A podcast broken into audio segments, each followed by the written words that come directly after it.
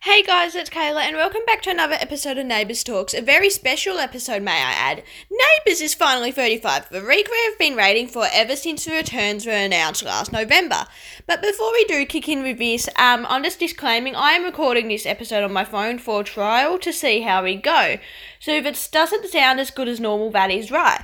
Um, for this episode, I'm just going to be giving my thoughts daily on the Expo specials and then just my standout thoughts on Endgame because Endgame I watched but wasn't really into it, if you get what I'm saying. So, Monday, we'll start with Monday's Expo. So, Monday's Expo was the reading of Mark Gottlieb and Lucy Robinson. Look, to be honest, I am so glad that Lucy got her happy ending and happy ever after. Um, this was a really beautiful reading in the sense of it was Lucy, she's a legacy character. He was from a legacy family, and I loved how he did but I can't do this like he did at to the reading of Annalise, which I didn't watch, but I've seen clips of him saying it, um, and it was beautifully done. I loved Melissa Bell's wedding gown, like Lucy's wedding gown. That was beautiful. Um, and I liked Paul walking her down the aisle too. That was also nice. The funniest thing though for Lucy and Mark's wedding was that Finn had put a bomb in the Rome box, hoping Lucy would blow up and die because his memories are back and he's turned all freaking psycho on us again, which I'll talk to about a bit later on. But Lucy got Paul to swap the boxes. So Red, Lucy, and Mark opened their box and was like, uh, we're off to Paris. Terese was like, uh, uh, Lucy, I didn't okay you Paris. You were meant to be going to Rome. Then Lucy went, ex priest, Roman, no. So Paul swapped the boxes. Let's just say Terese was pretty petty on him for a while because she was pretty mad. Um, but that was a good episode. And we had to re- re- realized um, also revealed one of their couples on the Monday had pulled out. And this was my highlight of the whole Monday episode. Mark and Paige.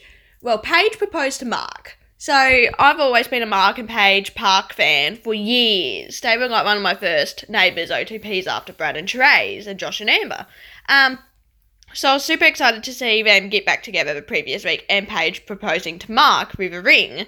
That was so cute. So when Trey said about the couple falling out, they and they had a party at Marillis's to celebrate their engagement, Trey's was like, they were like, "We'll do it. What do you think?" And Trey's like, "Are you serious?" And she was so happy. So that was our Wednesday rating locked in. Now, Tuesday's episode, I didn't really like at all. I watched it, but I didn't enjoy it. I was like, what was the point? Honestly, what was the point of it? Like, I know they had to have a fifth reading, rah rah rah. The only good thing about Tuesday's episode was that Prue is dead. Hallelujah. I hate Prue, River Passion. Um, now, let's jump to Ren today. my favourite episode of the week. This was the park reading. So, we had all the stuff for Park. So Gabe and Jack came back. I can't believe how big Gabe is now. I'm like, oh my god, he's so big. He's cute, but he's so big. And they needed to do something with his hair, but they did on Friday, so that was okay. Um, his outfit was so cute. I loved Paige's wedding gown. That was beautiful. I know I'm going to say I love all wedding gowns, but I didn't love all of them. That Paige's I really generally did love. Um, the cute. What was I going to say? The little Easter egg for Wednesday, they not put little Easter eggs in episodes. So for Wednesday's Easter egg, they had Mark in a kilt, which was because of Tom or Ian, whatever one of them was wearing a kilt, and that was the Easter egg to Harold and Lou, which I worked out. But that was a tr- little Easter egg to Libby and Drew's wedding. Uh, um, a group of us realised on Facebook because Drew wore a kilt to their wedding, so that was beautiful. And I loved the whole wedding setup for Paige and Mark, like at the pav- lake, not the pavilion. I'm getting my locations mixed up. I do that all the time. Um, at the lake, that was really great. So, and I loved how Gabe walked Paige down the aisle. That was beautiful. If Brad couldn't be there, and that it should have been somebody logical, and it was, so that was great. And Aaron, bless his soul, bless him, he was so emotional, like so emotional. But then again, that's because he knows how many shitty um, relationships Mark's had that have ended terribly bad. I Paige the last time when and that was funny when they did their vows. Um, Paige asked Mark if he had his handcuffs because Mark had arrested her at their previous ceremony, and that reading actually ran off without a hitch. But when Trey said, okay, it's time for them to open their honeymoon box. This is when things got interesting. So Paige and Mark had known they were going to Rome, but Paige, the little sneak, did a Lucy Robinson, as Trey's like to put it, and swapped the boxes. So they're off to the Philippines. Well, they won't be now until this coronavirus is over. I know this was filmed well in advance, and no one can travel interstate or overseas right now. Um, thinking of you all for that. Um, so they're off to the Philippines. Now, Thursday night. Thursday night, I liked because Sky got married. I love Sky, bless her. Um, but I would have preferred her to be married to Boyd. Her and Boyd were endgame. And Dylan was back, Damien Bodie. So I watched Damien Bodie in another show called Winners and Losers, which is an Australian comedy drama, whatever you want to put it under. It's hard to categorise that show because it had so many genres based on episodes.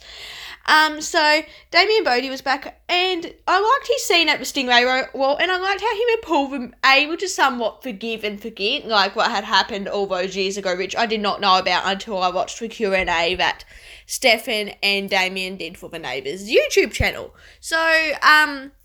Yes, so Dylan being back was great. Sky getting married. The little Easter egg um, was Danni Stark's design business was flyers everywhere at the expo that Lana had brought over.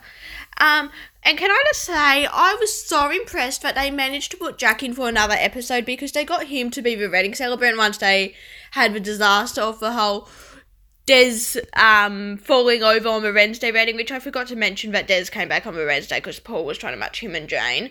Um, and Des had fallen over, so the venue was pow, not doable for a wedding. So they were trying to find this new venue, and then Trey, they cancelled the wedding because of Dylan. He like Sky didn't feel like it was a good idea because he wanted them to get back together and that sort of thing. But Dylan was like, "No, I want you to be happy. I'm not going to stop the mother of my kids from being happy." Blah blah blah. So they had the wedding at the number eighty-two, and because Susan was busy, Trace had cancelled the celebrant. So Ned was like, "Oh, I know somebody we could ask," and Jack came down and did the wedding, and I loved that Jack did it because Catholic peace, love is love. Jack is like Jack I'm. It made me realize actually how much I have missed having Jack on screen. Like I've never been a Paige and Jack fan, but just having Jack has been good. And like the song, that song they had for um, Lana was perfect for them because like I've listened to the song for years and I was like, oh my god, this is so perfect for you guys. It was Power of Love by Gabrielle Aplin, if you've been wondering what that song is. And when it was so cute that whole episode. Um, and I was so glad that the Becky's who could attend were there and bringing. Oh no, that was Friday. Okay, let's jump to Friday, shall we? Say grey right there. Friday was reading off after the revelation of the fall and getting engaged at Sky and Lana's reading off Des, Clarke, and Jane Harris. So Des and Jane, they were a couple from many, many years ago. They actually got engaged in the thousandth episode, then she ended it. I don't exactly know what happened because obviously I was not alive at that time. So they got ma- were getting married. They both asked ja- um not Jane, what am I saying? What's his name? Paul to be their best man. And so he had to choose. Um but turns out he had a brilliant idea after uh, during while Trace was trying to tell him that Harlow was on the island, which we'll talk about in a minute. Um, but he had a brilliant idea, and he stepped in as the wedding celebrant instead of Susan. So that was beautifully. And Clive and Sheila, oh my god, there were so many signs for them to get hitched, but they had the conversation saying, no, we don't want to get married, so let's just have things as it is, leave it as it is, we're happy. So I was glad that Clive and Sheila were there, because Clive and Des go Ray back to the gorilla suit days. So do Clive and Jane. Mind you, Clive has seen Jane in the numerous times she has been back. So, um, yes. So that reading was beautifully done because it was a legacy, ca- like legacy characters reading, episode one characters reading, and Paul performed it because it wasn't a legal ceremony, so it was fine for him to perform the ceremony, like do the celebrancy, which was beautifully done. I love that. Um, and at the end of the episode, it was revealed that they were going to split the time between Perth and London and that their honeymoon was in Alaska. Now, the one thing that disappointed me about this reading, and I know she's still around because there's storylines to do with her coming up next week or the week after to do with the island. I think Sky should have been at that reading. I did not see her at all. And Sky is Mrs. like Jane's um, cousin, so it would have made total sense for her to appear in the Reading episode, but she didn't. I loved how this is what I was saying when I was getting my Readings mixed up before. I loved how they had Nell there because Mrs. Mangel's name was Nell and Jane was like, I wish I had Nan's pearls, blah blah blah, in the morning to Dipi, but she didn't. So Dipi was bringing Nell, and Nell was her like little flower girl unofficially, which was so cute.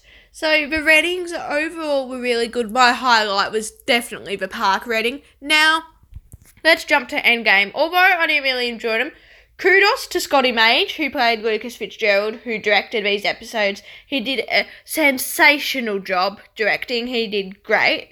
And lots of the cast did great too. Millsy, like, Finn's turned total psycho again. His memories are back and he's trying to revenge everyone. Millsy did an amazing job with this. He is going to be great in big, brighter things, I think. Um, and I have to, for Mineshaft, I'm just starting with random things here. Mineshaft, Bonnie and Jem, who play Bea and Harlow, have done such an amazing job. Like, they were so well put together, if that makes sense. So they did an amazing job. I liked the Chloe, Elly, Pierce stuff. That was great because I've I'm always gonna be like not a Chloe and Elly fan. I'm a Chloe and Pierce fan these days. But Chloe and Elly as friends is great, and I love their dynamic. Kyle and Roxy was good. I liked that. Got that fun, flirtatious dynamic. I don't think I would like him, mind you, together as a couple. I'm more. I didn't mind the idea of there being a Shane and Roxy relationship happening, which is rumoured for that to actually be happening now, so I'm happy with that. Um, and I didn't mind the Mark and Roxy, although I was more Park fan. Um, and I liked how the island mentioned things that were happening on the actual show, i.e., the park Reading, because Chloe felt so bad, but she couldn't go. And now Elly and Finn, this whole trip to Sydney, Elly was like, because Finn had told her, oh yeah, Bea feels, I ended things with Bea and she wanted to go back to the mainland, which is Sydney. So um, Elly and Finn were off on this trek going to Sydney, but there was always little things that couldn't get them there, like the storm, and they had to search for Harlow, and Hendrix came to the island, like Harlow's missing because had, they had their separate camp set up somewhere else. So everyone went searching, and the person who rode Hendrix and Harlow, this is what I don't understand. How the hell did Harry Sinclair get out of prison. Surely his sentence isn't not up yet. Surely you'd think. That's what I'm trying to understand. I was so baffled by the fact that he was out of jail. Like, it had not been explained whatsoever. And then, poor Toadie, he was on his way back from the island, bless him. And Finn and him were talking, and Finn knocked him out. But on the Friday, thank God Paul came along when he did because he was trying to find Harlow. He came along and found Toadie lying on the beach, and Toadie told him, Finn, he said he was in with Elly, blah, blah, blah. And they, Paul stopped a car that was coming down and going, Quick, there's a psychopath on the loose, we need to stop him. And then the, driver was like, Finn Kelly turned around, and the viewers saw who it was. I don't think Paul or Toadie recognised that it was Harry Sinclair. So that's how they ended Endgame. Um, well, it's actually not because they killed Gary Canning. Now, bless it. Look, I'm going to say this. I was not the biggest Gary fan, never have been, never will be. But to kill him that way was so totally rough. That really sucks. Um, and now Kyle has to go and break the news to Sheila. I don't know how well that's going to go. Alright, so that were my overall thoughts. Kudos to the whole Neighbours cast and crew this week. Happy 35th year, Neighbours. If you want to follow the podcast on Instagram, it is at Neighbours Talks Podcast, and feel free to share your thoughts over there too. Um, and also, if you want to, um, what was I going to say? If you want to email the podcast any of your thoughts, just email neighbourstalks at gmail.com. Neighbourstalkspodcast at gmail.com. Sorry, I'm getting my things confused until next time, which hopefully will be very soon. I know I said fortnightly episodes, but we've had a lot going on, not just with this coronavirus business, which is so ridiculous. Like, we went to the supermarkets, my family did, and there was barely anything on the shelf. And I went to Target a couple of days ago because I left my headphones somewhere and needed headphones, and their electrical supplies were completely bare apart from a couple of little adapters which were no good to me at all. Um, so yes, so apart from this coronavirus business, we've had a few other things going on, hence why I haven't done an episode, but I plan on doing fortnightly episodes. So hopefully in two weeks there'll be an episode up. God knows what it will be on, but I'll see you then.